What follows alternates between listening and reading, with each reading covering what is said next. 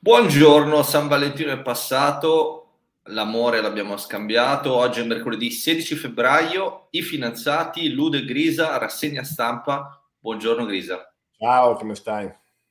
Bene, grazie Grisa. Ho visto che, no, non chiedo a te come stai perché sappiamo già la risposta, però ho visto che hai scritto Indian sulla felpa, questa è una presa di posizione politica? No, è l'Indian Motorcycle, è un brand di motociclette americano che è fallito nel, nei primi anni 50, poi l'hanno ravvivato ogni tanto. Comunque era la seconda marca di motociclette insieme all'Harley negli anni 30 e 40, vale, valeva come l'Harley in America. E come al solito sei sempre più romantico di quello che penso. Io direi che siamo pronti per cominciare. Sì, allora partirei dalla, Vai, visita, parti, parti. dalla visita di Erdogan. Eh, presidente barra dittatore turco negli Emirati Arabi Uniti. Dittatorello direi per citare qualcuno.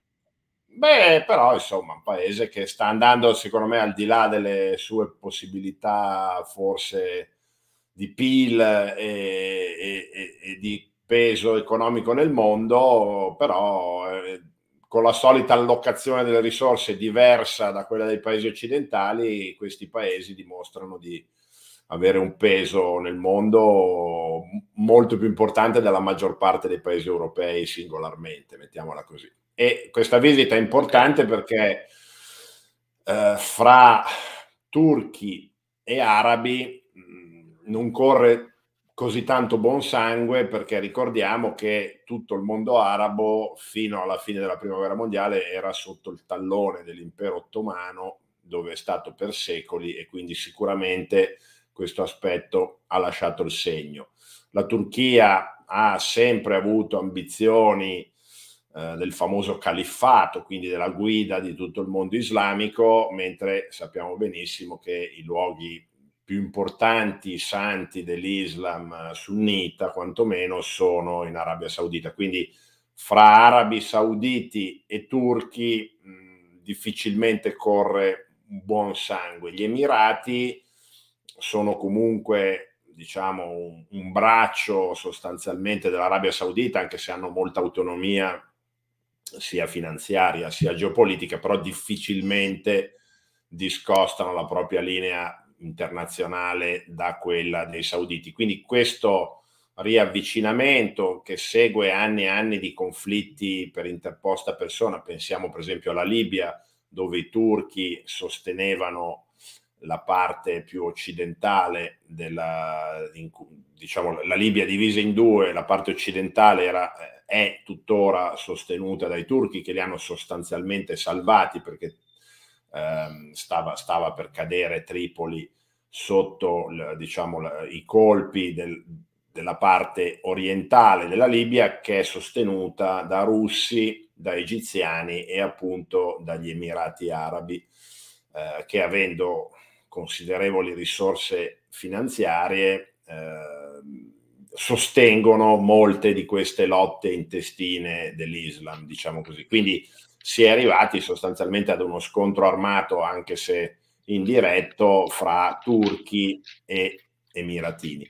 Quindi questo riavvicinamento che si è manifestato però già a gennaio, nel pieno della crisi valutaria turca, eh, gli Emirati Arabi hanno fatto un'operazione di sostegno sostanzialmente della lira turca, più o meno in coincidenza con eh, quella manovra abbastanza assurda che per ora più o meno sembra funzionare, cioè quella della Banca Centrale Turca che ha garantito eh, gli investitori turchi in possesso di lira turca contro la svalutazione verso dollaro soprattutto, quindi con quasi 5 miliardi di dollari gli Emirati Arabi hanno con un'operazione di swap abbastanza complessa, hanno sostenuto nel momento del bisogno la Turchia. E diciamo il, il, ricambio, il ricambio di quel favore è avvenuto con la visita di Erdogan e una serie di progetti comuni, tra cui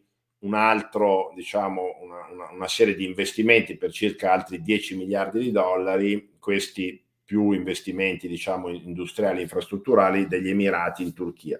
L'interscambio fra le due nazioni è in costante crescita perché eh, siamo a 13, quasi 14 miliardi di dollari nel 2021, una, con una crescita del 54% rispetto al 2020 e, addirittura dell'86%, quindi quasi raddoppiato rispetto al 2019. Eh, tra le tante parole, diciamo, di questo incontro c'è una promessa barra previsione di arrivare a eh, interscambio per 30 miliardi di dollari nei prossimi anni. Quindi per ora, diciamo, questo riavvicinamento fra turchi e, diciamo, arabi eh, sembra correre eh, nel binario giusto. Però, scusa Grisa, domandone, questa dinamica rispetto al fronte ucraino ha qualche relazione o sono cose separate?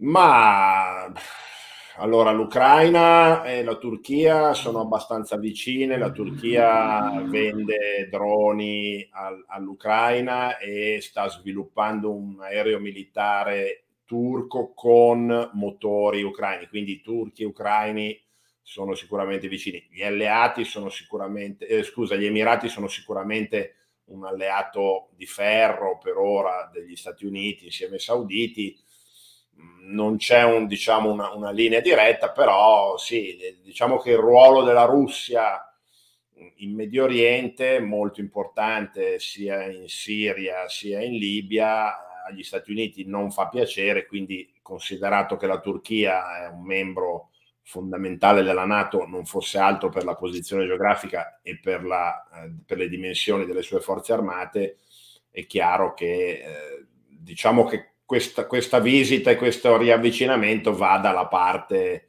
di un rafforzamento dell'alleanza americana, ecco, con gli americani, contro i russi, mettiamola così, non in termini proprio diretti diretti, ma in via indiretta ci possiamo arrivare. Ok. Ecco, poi saltiamo a questo punto a Hong Kong perché è stato battuto l'ennesimo record di prezzo per un terreno edificabile. Hong Kong da 10 Ma digitale anni... o nella realtà? No, no, nella realtà. Hong Kong da Ormai è utile anni, specificare. Da dieci anni consecutivi vince, se possiamo dire, il, il premio per i, il, i più cari eh, immobili al mondo. Quindi il real estate più caro al mondo da dieci anni consecutivi ogni anno è a Hong Kong.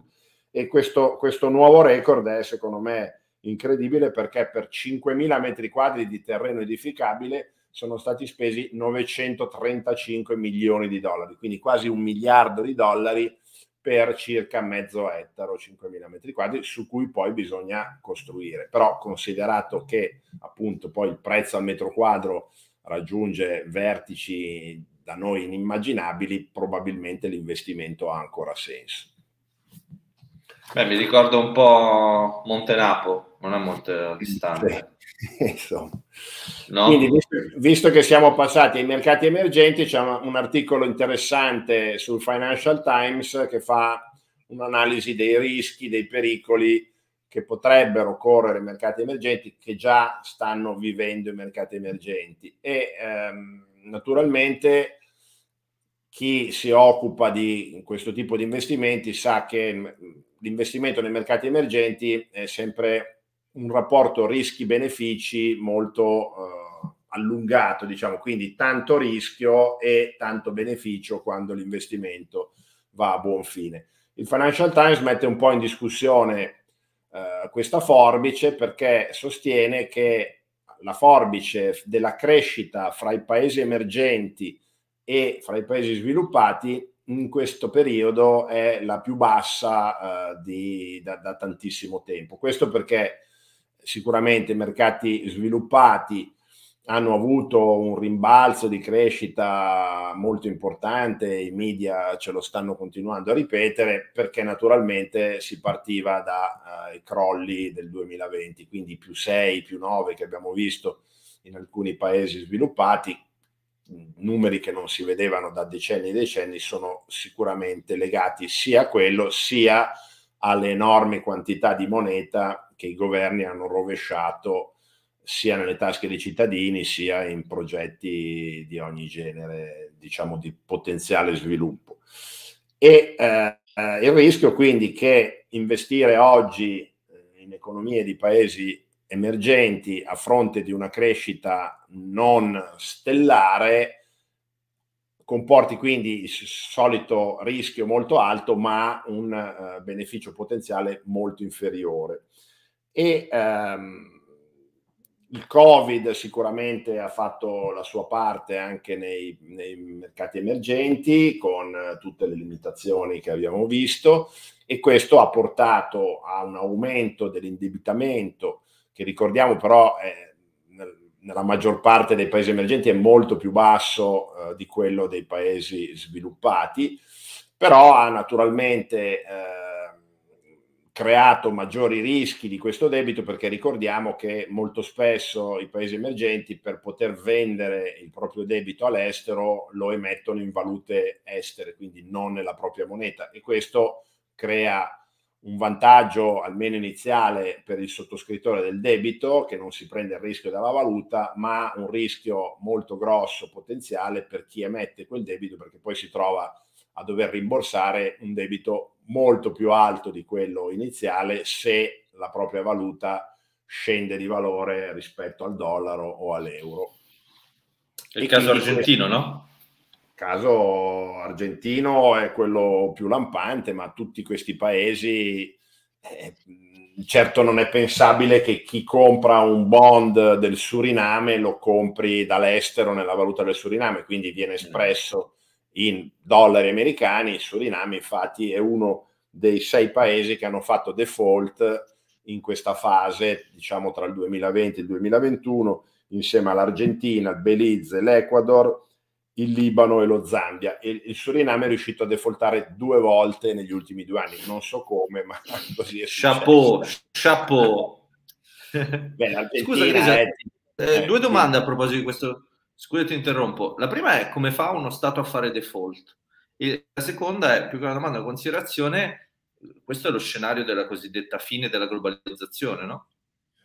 Beh, allora come fa un, uno Stato a fare default? Eh, non, decide di non essere in grado di rimborsare un certo quantitativo di debito e di non... Di solito il default inizia con il non pagamento di una cedola eh, a cui viene dato di solito un tempo di due o tre mesi. Se in quella fase il, la cedola non viene pagata, automaticamente si entra in default e, e, quindi la conseguenza è che poi di sicuro non venga rimborsato il debito e questo è, avviene come detto quando il debito è in una valuta diversa da quella della propria moneta perché finché tu puoi battere moneta e dare questa moneta al tuo creditore problemi non ne hai, vedi gli Stati Uniti e il nodo è proprio quando la tua moneta non è accettata al di fuori della, propria, della, tua nazione e spesso anche all'interno della tua nazione, vedi Venezuela, vedi eh, lo stesso Ecuador che a un certo punto aveva peggato la, la, propria moneta al dollaro come fece l'Argentina vent'anni fa e il risultato è stato più o meno lo stesso, visto che anche l'Ecuador ha, um, ha defaultato. E, um, quindi questo, questo, è il meccanismo. Come detto, okay.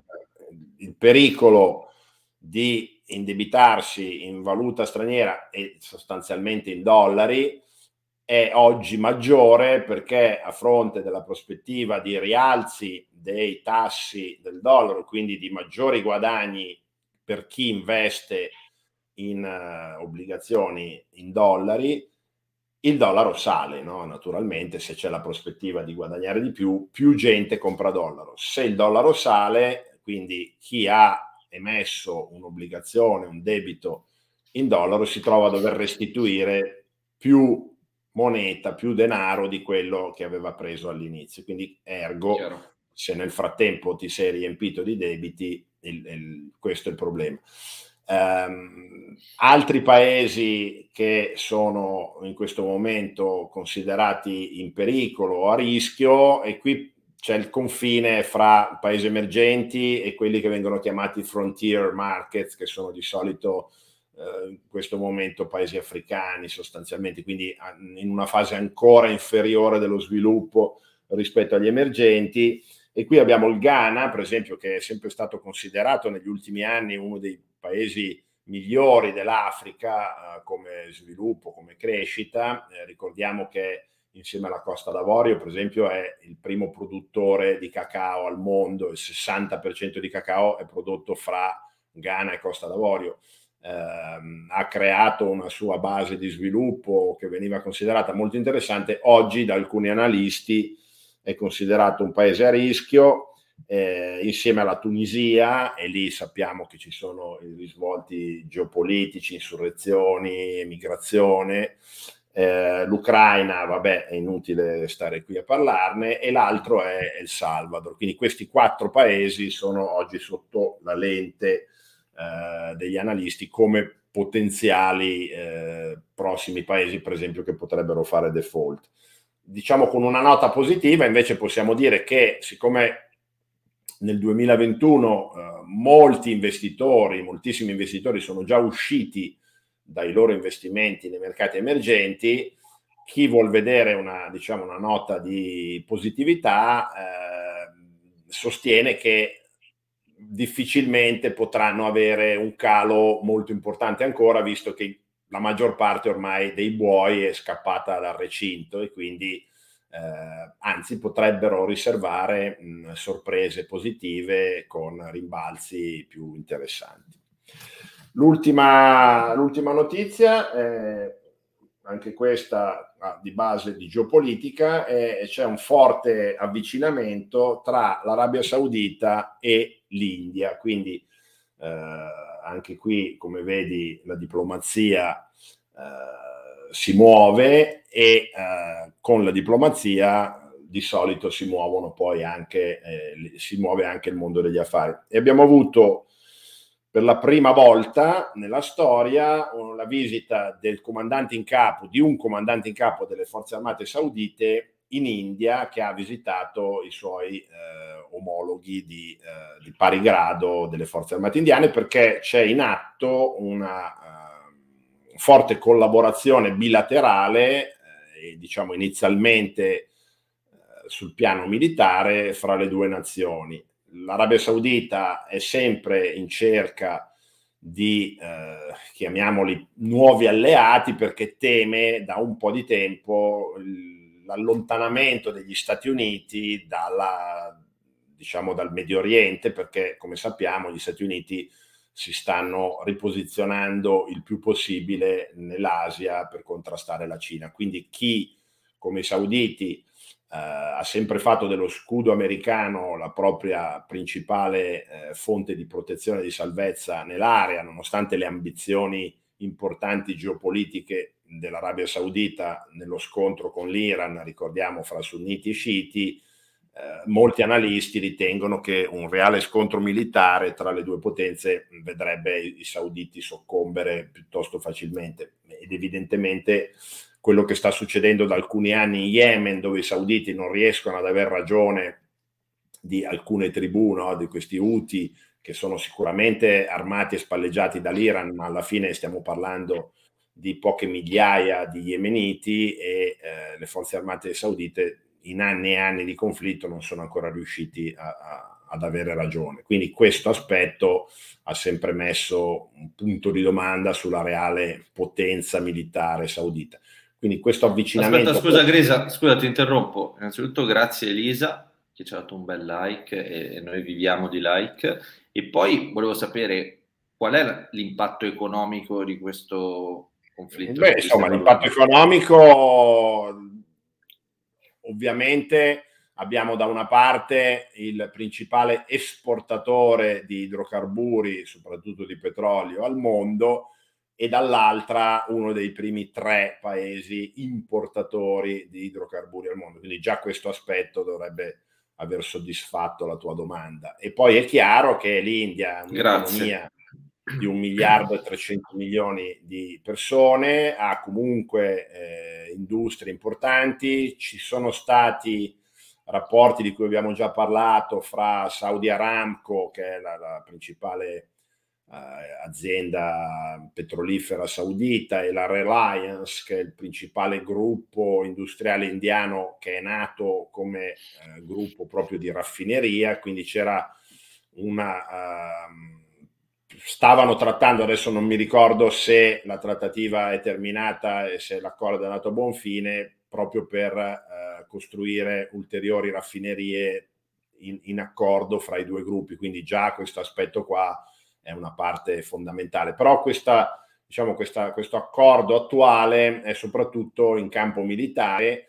I sauditi e gli emiratini sono molto interessati alla produzione che gli indiani stanno facendo, soprattutto di eh, batterie di missili antiaerei e eh, di questi invece eh, missili supersonici, eh, quindi in grado di eh, colpire naturalmente mi viene di, da fare un nome a caso, l'Iran dalle coste saudite in tempo inferiore rispetto a missili, chiamiamoli normali. Quindi c'è in programma uh, la potenzialità di acquisto da parte dei sauditi e degli emiratini di questi armamenti. Ricordiamo che quando si tratta di armamenti eh, gli Stati Uniti hanno sempre l'ultima parola, no? perché finché gli Stati Uniti forniscono ai propri alleati principali eh, sistemi di armamento di un certo livello eh, hanno voce in capitolo poi nel permettere o impedire agli stessi alleati di comprare armamenti da altre eh,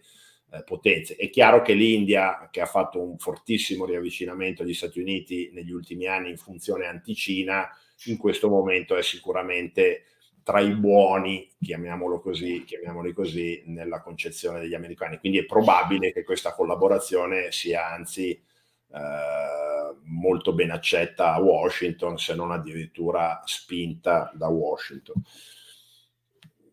Quindi diciamo che stiamo vedendo eh, degli sviluppi interessanti geopolitici che poi, come sempre, quando si riallacciano si stringono i rapporti avranno anche degli sviluppi economici, perché anche comunque comprare armamenti porta all'interscambio economico fra due paesi. Non ti Bene, vedo. io direi servizi segreti italiani, se ci state ascoltando, eh, purtroppo ho un problema di connessione oggi, non so no, perché, no, però vedo, dicevo, servizi segreti italiani. Mm. Ci sono sempre, Grisa, veglio su di te. Grazie di tutto direi che per oggi abbiamo fatto il nostro, soprattutto tu, Grisa. Ciao, grazie, ciao.